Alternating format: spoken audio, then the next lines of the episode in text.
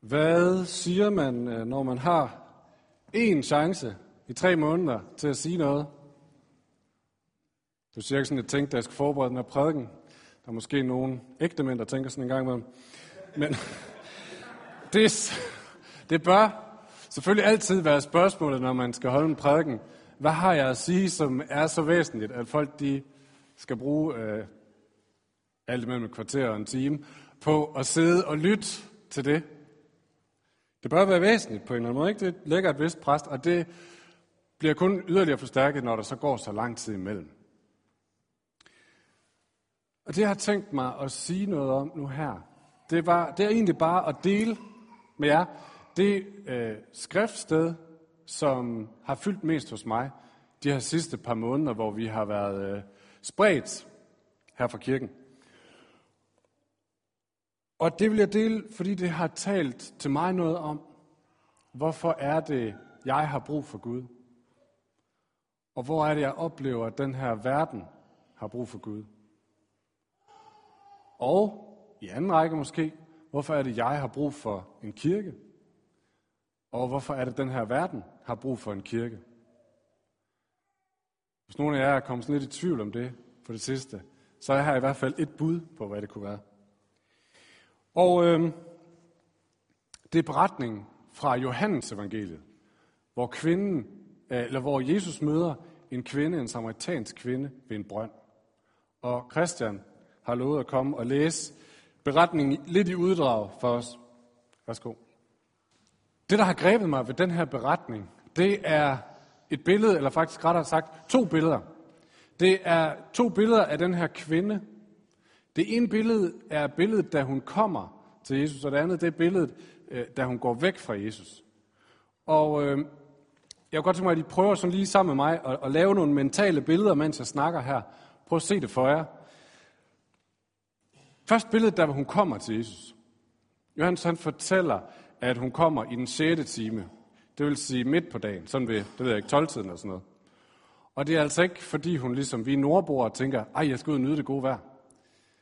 Fordi den 6. time er middagsheden, det er der, hvor det er allervarmest. Det er der, hvor man for alt i verden undgår at gå ud i solen og undgår fysisk arbejde. Alle de andre kvinder ville være gået derud tidligere om morgenen, eller sent om aftenen, hvor der ikke var varmt. Men hende her kvinden, hun slæber altså afsted på sin tunge vandkrukke, lige der, hvor det er absolut allervarmest. Hvorfor gør hun det? Jo, mange af jer har sikkert hørt den her tekst før, har hørt om den. Og det man mener, det er, det er fordi, hun vil gerne være alene. Hun vil, ikke, hun vil ikke rende ind i de andre mennesker. Og grunden til, at hun vil være alene, fornemmer man, at Johannes fortæller, der hvor Jesus siger, begynder at snakke om hendes forhold til mænd, og siger, du har haft fem mænd, og ham du lever sammen med nu, er ikke din mand. Hun har altså sådan rimelig løst forhold til det her, til døden, jeg skiller, løfte. Og på det tidspunkt er det socialt uacceptabelt. Så det vil sige, hun ved, går hun ud i flokken af de andre kvinder for hende vand, så vil der blive set skævt til hende. Så vil de andre rynke på brynene, øh, se væk, når hun kigger, eller give hende et håndligt blik. De vil snakke med hinanden, de vil sladre med hinanden om hende. Så for at beskytte sig selv, så at sige, så går hun afsted der, hvor der er ikke nogen af de andre, der ser hende. Hun har ikke lyst til at være der, hvor de ser hende. Hun har ikke lyst til at være genstand for deres, for deres øjne, for deres blikke. Og jeg tror faktisk, det påstår jeg, jeg tror faktisk, at selvom hun går her i middagsheden, hvor de andre ikke går, så sniger hun sig stadigvæk afsted i skyggerne, langs med husmurene, sådan her dugnakket, krummet, bøjet ned Bevidstheden om, at de andre måske kigger ud i krogen. Frygten for, hvad de tænker. Skammen over, hvad det er, de tænker, når de ser hende får hende til at være sådan helt sammenkrympet og ind, indkroget på en eller anden måde. Det er billedet af kvinden, som kommer ud til brønden. Sådan her. Bevidstheden om, hvad hun har gjort, eller hvad hun ikke har gjort. Og frygten for og skammen over, hvordan det er, de andre kigger på hende, får hende til at krumme sig sammen. Jeg tror, en af grundene til, at det billede lige fangede mig, da jeg læste den her tekst for noget tid siden, øh, er blandt andet, at jeg er i gang med over nogle år at tygge mig igennem den norske forfatter Karl Ove Knøvsgaards øh, Mammut-roman, Min Kamp, som ikke har noget med Tyskland at gøre, men det hedder den. Den er på 6100 sider. Er der andre, der har læst den? Ja, tak far. Nå, det er anbefalesværdigt. Det er det absolut. Øh, og nu skal jeg fortælle jer, hvorfor og det tror I næsten ikke på, når jeg siger det. Men 6100 sider er den altså på, 6 eller 7 bind, øh, og den handler om, hvordan han fortæller helt hverdagsagtigt om epoker fra hans liv. Først så fortæller han, jeg kan ikke lige huske, hvilken rækkefølge, på et tidspunkt fortæller han om sin barndom, hvordan det er at vokse op, hvor de bor, hvad for et slags hus de har, om at gå i skole, om at have en far, som han er bange for, om hans kammerater. Et andet tidspunkt fortæller han om at være gift og have børn og gå hen i institutionen og aflevere dem og smøre madpakker til dem og gå ned og prøve at arbejde og have svært ved at koncentrere sig. Et andet bind snakker han om øh, sit sabbatsår, hvor han er ude at rejse og arbejde i Nordnorge på en skole. Totalt almindeligt liv, totalt hverdagsagtigt. Der sker ikke en hundefis i den bog. 6100 sider. Og alligevel så virkelig meget anmelderost. Jeg sad lige og snakkede med en phd i litteraturhistorie, som fortalte mig, at, at han har virkelig slået hårdt igennem på det amerikanske marked, og at nogle øh, litteraturfolk i USA regner ham blandt top 5 øh, litterater i verdenshistorien. Hvad er det, der gør det? Jeg tror, og det er bare min egen personlige tolkning, jeg tror, at der er noget i den beskrivelse, som folk de spejler sig i. Og sideløbende eller underliggende i alle de her beskrivelser af et helt almindeligt hverdagsliv, der møder man kvinden på vej til brønden. Man møder en mand, som kæmper med at blive til noget. En mand, som kæmper med at blive anset i de andres øjne. En mand, som kæmper med at lykkes med ting. Og udadtil er en vældig festlig fyr, og drikker sig i hegnet for at være festlig, for at være sjov, og som indeni går hjem og græder sig i søvn over, hvor meget han skammer sig over, øh, hvor lidt han slår til, og hvor dumme ting han får sagt, og hvor meget det ikke lykkes, det han gerne vil.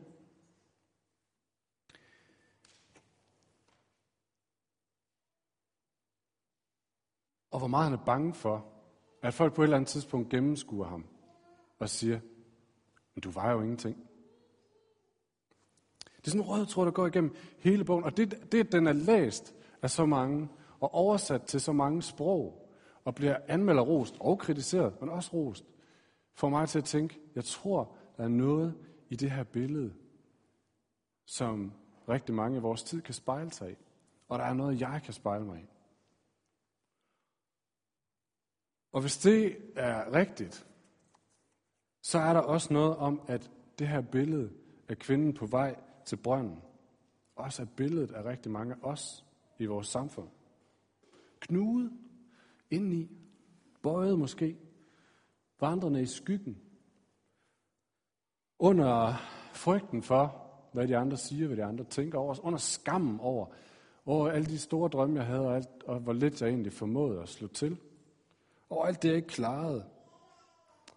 Og frygten for de andres vurdering, de andres blikke og vurdering.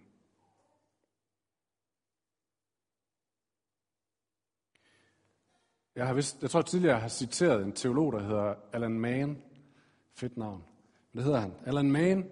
Øhm, han siger, at mennesker i dag, ikke som i gamle dage, er bange for at stå skyldige over for Gud, men at bange mennesker frygter at blive gennemskuddet af et andet menneske og blive fundet for let. At de gennemskuer mig og ser, hvor lidt jeg egentlig indeholder. Det er frygten, vi kæmper imod siger han så ham her. Eller man, det kan man være enig i eller uenig i, men det er hans analyse. Det passer på billedet af Knøvsgaards bog, og det passer på kvinden. Så det er altså det ene billede, vi skal have, billedet af kvinden. Så kommer vi lige tilbage til teksten, og vi ser hende komme ud til brønden. Og her, ude ved brønden, møder hun en jødisk rabbi. Alt er galt i det billede. Absolut alt er galt. I hvert fald tre ting. For første så er han jøde. Og som der stod i teksten, så var jøderne sådan kollektivt blevet enige om, at samaritanerne, det må vi godt fakte. Det var på en eller anden måde blevet okay, at det er nogle skiderækker. Dem kan vi ikke lide. Så hun er samaritaner, han er jøde.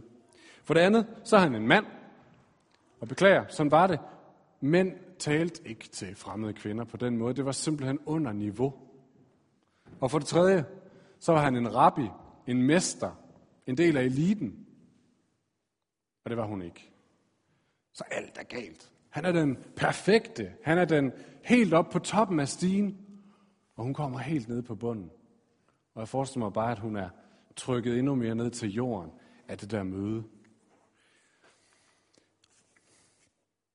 Men det er det her billede, den perfekte mand øverst på stigen møder den krumbøjede kvinde, men han henvender sig til hende, og de har en samtale. Og så kort efter, så får vi det næste billede. Det er øh, billedet af en kvinde, den samme kvinde. Nu ser hun sådan her ud.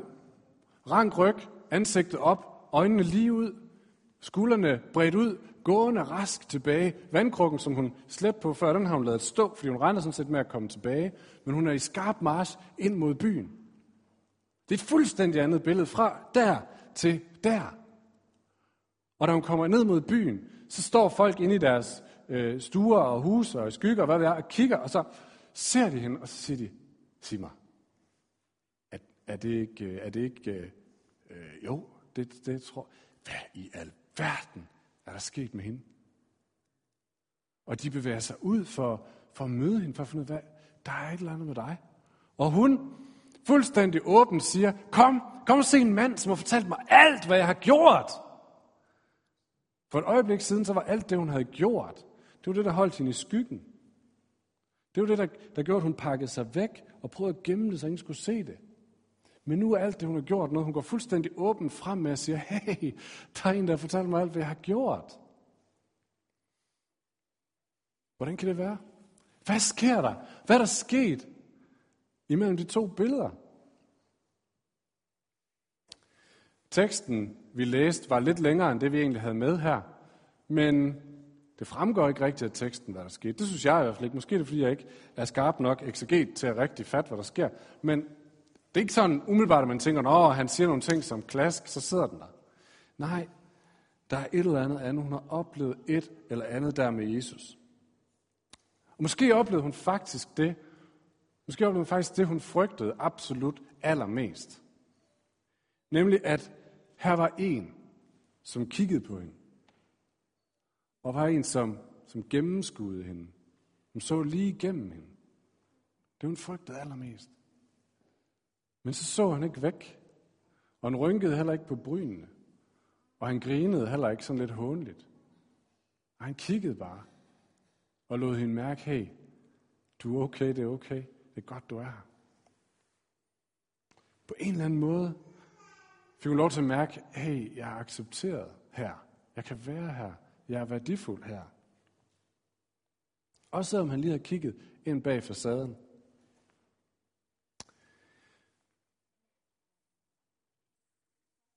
Nogle af jer har måske læst bogen af hende her, Charlotte Rørt, som hedder Jeg mødte Jesus. En ganske almindelig øh, journalist, uden nogen som helst form for kirkelig baggrund, der i en, et kapel i øh, Spanien pludselig oplever at møde Jesus. Sådan lyslevende foran sig. Og hun skriver den her bog for at prøve at forklare, hvad skete der lige. Og fantastisk interessant bog, virkelig værd at læse. Men prøv at hun skriver sådan her, da hun skal beskrive det her møde. Hun skriver sådan her, prøv at lytte. Han kender mig. Han kender hvert et gram, hvert sekund. Kan se igennem alt. Kan lide mig alligevel. Trods alle mine løgne, små og store, min surhed og smålighed. Han har set mig skælde ud på mine sønner. Han har hørt mig sige ting, jeg selv har glemt. Et mylder af småscener optræder imellem os. Det går stærkt som en film, der spilles, og sætter sig som en genkendelse, så jeg ikke behøver at forklare mig. Han har set alt. Han smiler til mig med et smil, der får mig til at føle mig elsket, med en anden slags kærlighed, end jeg kender. Det er venlighed. En lige til og simpel accept af, at det er godt, at jeg er her. Som beskriver altså Charlotte Rørt det at blive set på af Jesus. Og det er det, der ændrer hende fuldstændig. Bare læs bogen. Og det er det, der ændrer kvinden fra det her til det her. Da folk inde i byen så det, så fulgte de med hende. Jeg vil godt væde min hat på, at for 10 minutter siden, så havde de absolut ingen tillid til hende. Havde hun sagt noget, så havde de sagt, ja. Men nu, hvor hun siger, kom og se, så siger de, ja, fedt nok, jeg er klart. De har lige pludselig tillid til hende. Fordi de kan se på en, hey, der er sket et eller andet med dig. Det har jeg haft lyst til at opleve. Der er et eller andet attraktivt ved det, de kan se på hende. Måske er det, fordi de længes efter at blive gennemskuet af den rigtige. Så kommer de ud til Jesus, og de overtaler Jesus til at blive der to dage. Og han er der to dage, han er sammen med dem, og da de to dage er gået, så siger de sådan her til kvinden, som vi læste. Nu tror vi ikke længere på grund af det, du sagde. Vi har nemlig selv hørt ham, og ved, at han i sandhed er verdens frelser. De har haft den samme oplevelse, som hun havde. Intet andet sted i verden kan man få den oplevelse end hos Jesus. Der er ikke noget andet sted, vi finder nogen eller noget, som kigger på os, som kigger igennem os, og som ikke på en eller anden måde bliver påvirket af det, de finder inde på, den, på indersiden. Som en eller anden måde bliver farvet af det. Ikke engang hos vores ægtefæller, selvom vi øver os. Alle andre steder, alle andre personer, bliver på en eller anden måde øh, vejet, eller kommer kom på en eller anden måde til at veje, eller vurdere på det, de ser. Men ikke her. Ikke her hos Jesus. Han døde for, at det, der han finder under overfladen, det ikke skal komme imellem ham og mig.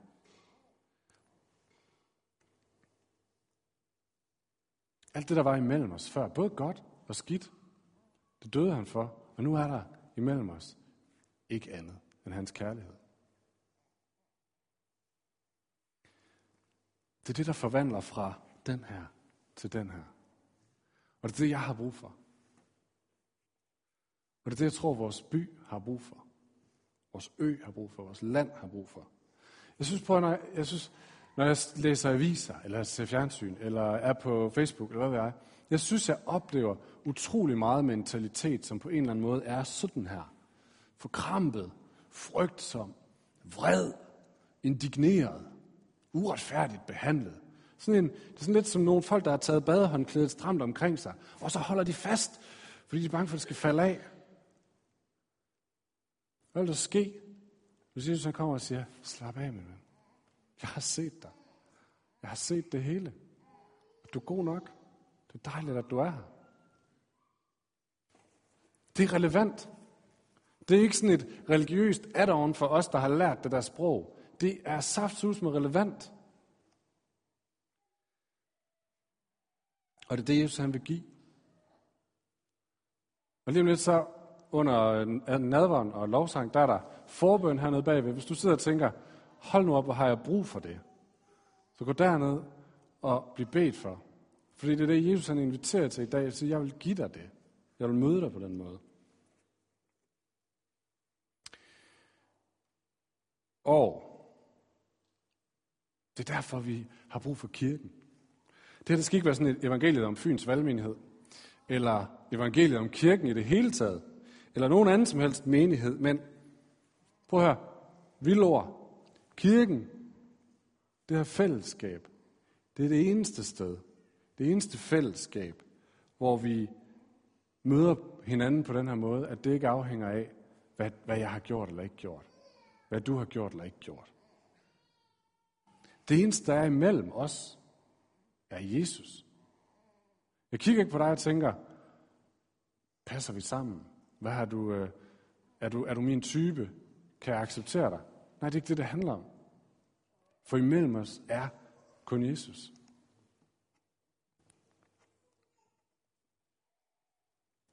Kirken er ikke sådan en elitær forsamling af alle dem, der made it, der klarede det.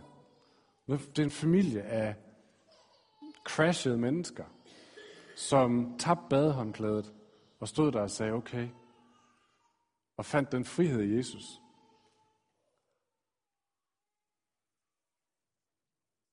Og jeg håber, at alle, som kommer her, får lov til at få den oplevelse. Og jeg håber, at gå ind ad døren, måske sådan her, og komme ud er lidt mere sådan her. Jeg håber, at alle dem, som vores klynger, de møder rundt omkring i Odense og på Fyn, uanset hvor skrøbeligt vi selv oplever sådan et fællesskab, men at alle, som møder det, de må få en lille smule af en oplevelse af, wow, her kunne jeg give en lille smule mere slip på badehåndklædet. Her kunne jeg lade frygten falde en lille smule. Vreden. Her kunne få lov til at være en lille smule mere mig selv.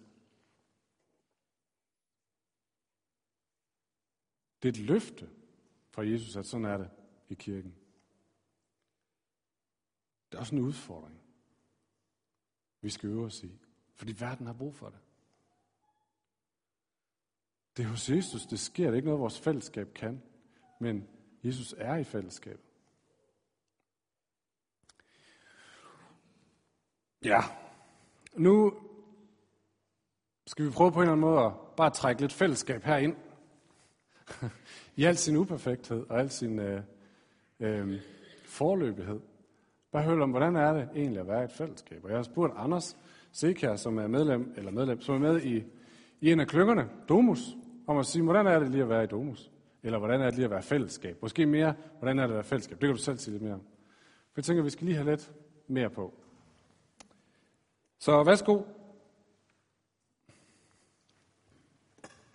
Jeg ved ikke, om du vil have den her, Anders.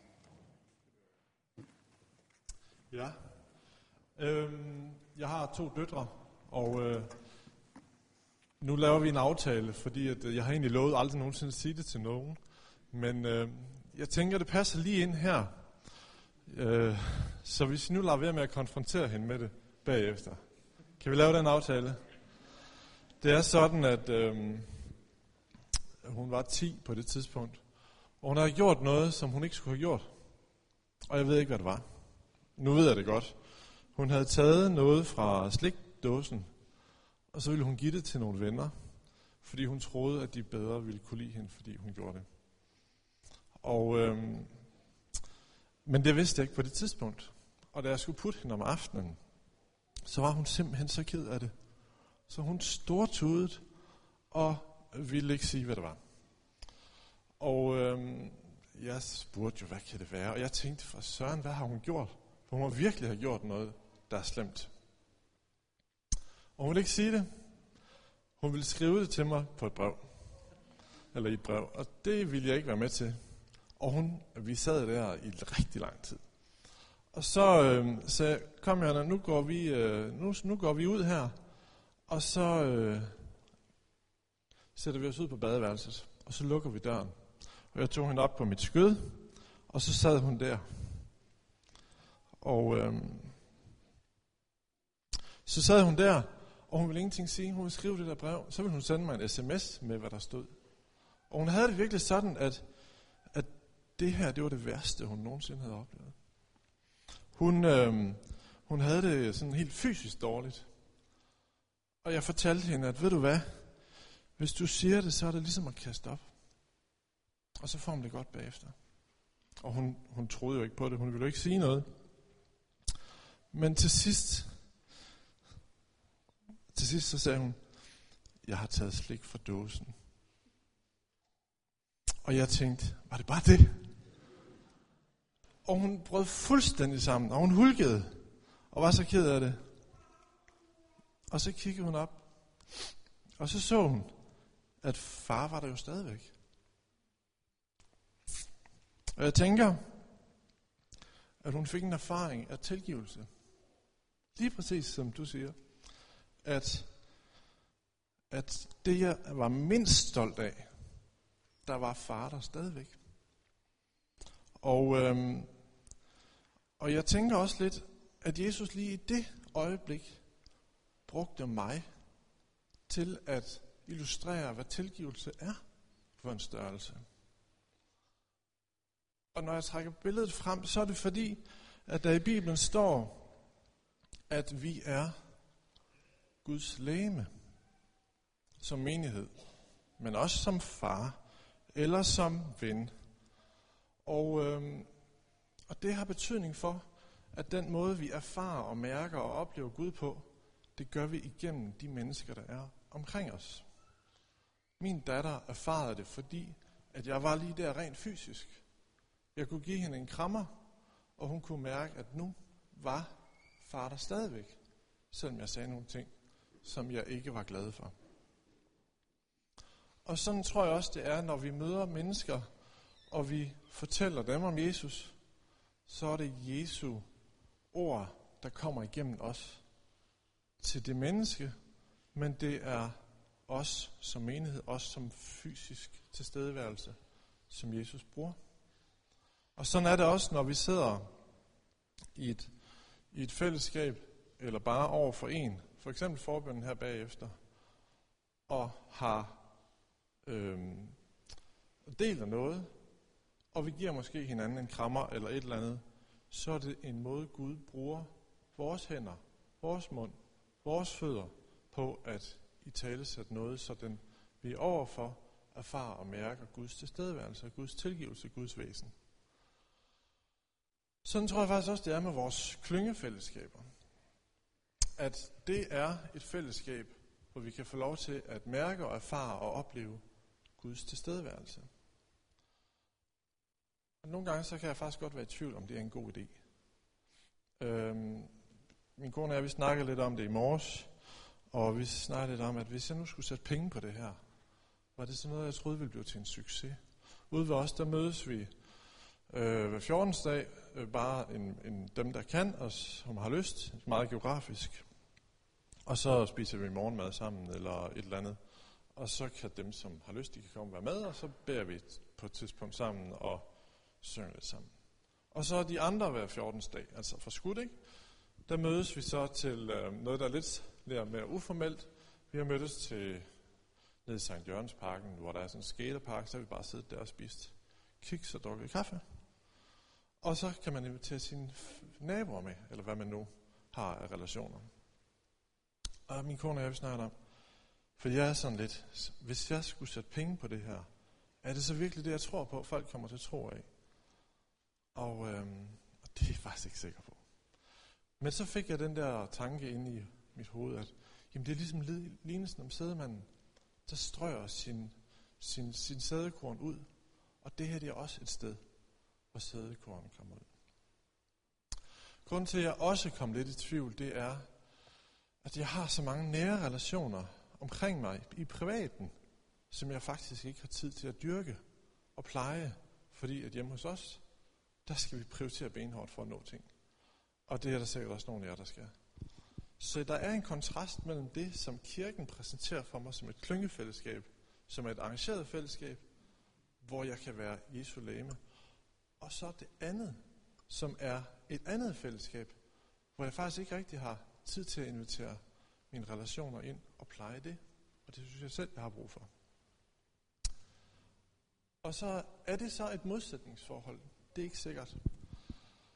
Men derfor at sige, at der er den her konflikt. Og det jeg så selv oplever, det er, at klyngefællesskabet minder mig om, at jeg er en del af noget større. Og det gør det private ikke nødvendigvis. Men jeg har brug for begge dele. Jeg må prioritere begge dele. Og derfor sætter jeg også mine penge på klyngefællesskabet. Det var sådan de to hovedbudskaber. Det sidste, det er, at da jeg kom ind her, nede fra kirke, dernede af døren der, så tænkte jeg bare, shit, nu er jeg her igen. Det er bare det værste. Og sådan har jeg det virkelig. Kirke, det er det værste, jeg findes. Jeg skal virkelig mande mig op, og når jeg går ud igen, så er jeg helt tom for energi. Jeg har simpelthen ikke energi, når jeg går ud herfra. Og jeg har det ligesom min søn, lad os bare komme hjem i en fart. Ikke noget med at stå small talk. Det gider simpelthen ikke. Beklager. Så er det sagt. Og alligevel, så kan jeg også bare mærke, at det er godt at være her. Det er jo lige præcis det der fællesskab, hvor vi erfarer og oplever og mærker Guds tilstedeværelse. Din prædiken var helt fantastisk i dag. Og den tager jeg med mig. Og den, de samtaler og de øhm, snakke, vi får, om vi kan lide det eller ej, dem tager jeg med mig. Fordi det minder mig om, at jeg er en del af noget større.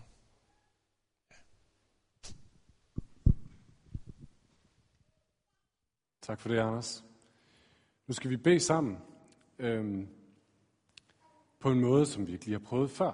Men for at bede sammen som et fællesskab, der kommer nogle slides op, og vi deler det simpelthen sådan, at noget beder mændene, noget beder kvinderne, og jeg indleder det. Så jeg tror, det giver sådan en rimelig god mening, når det kommer derop. Så lad os, lad os bede sammen.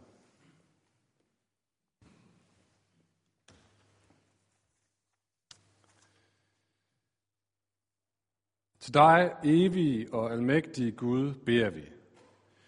Du som har skabt verden i din godhed, frelst verden ved din død og opstandelse, og holder verden i live ved din helligånds åndedrag.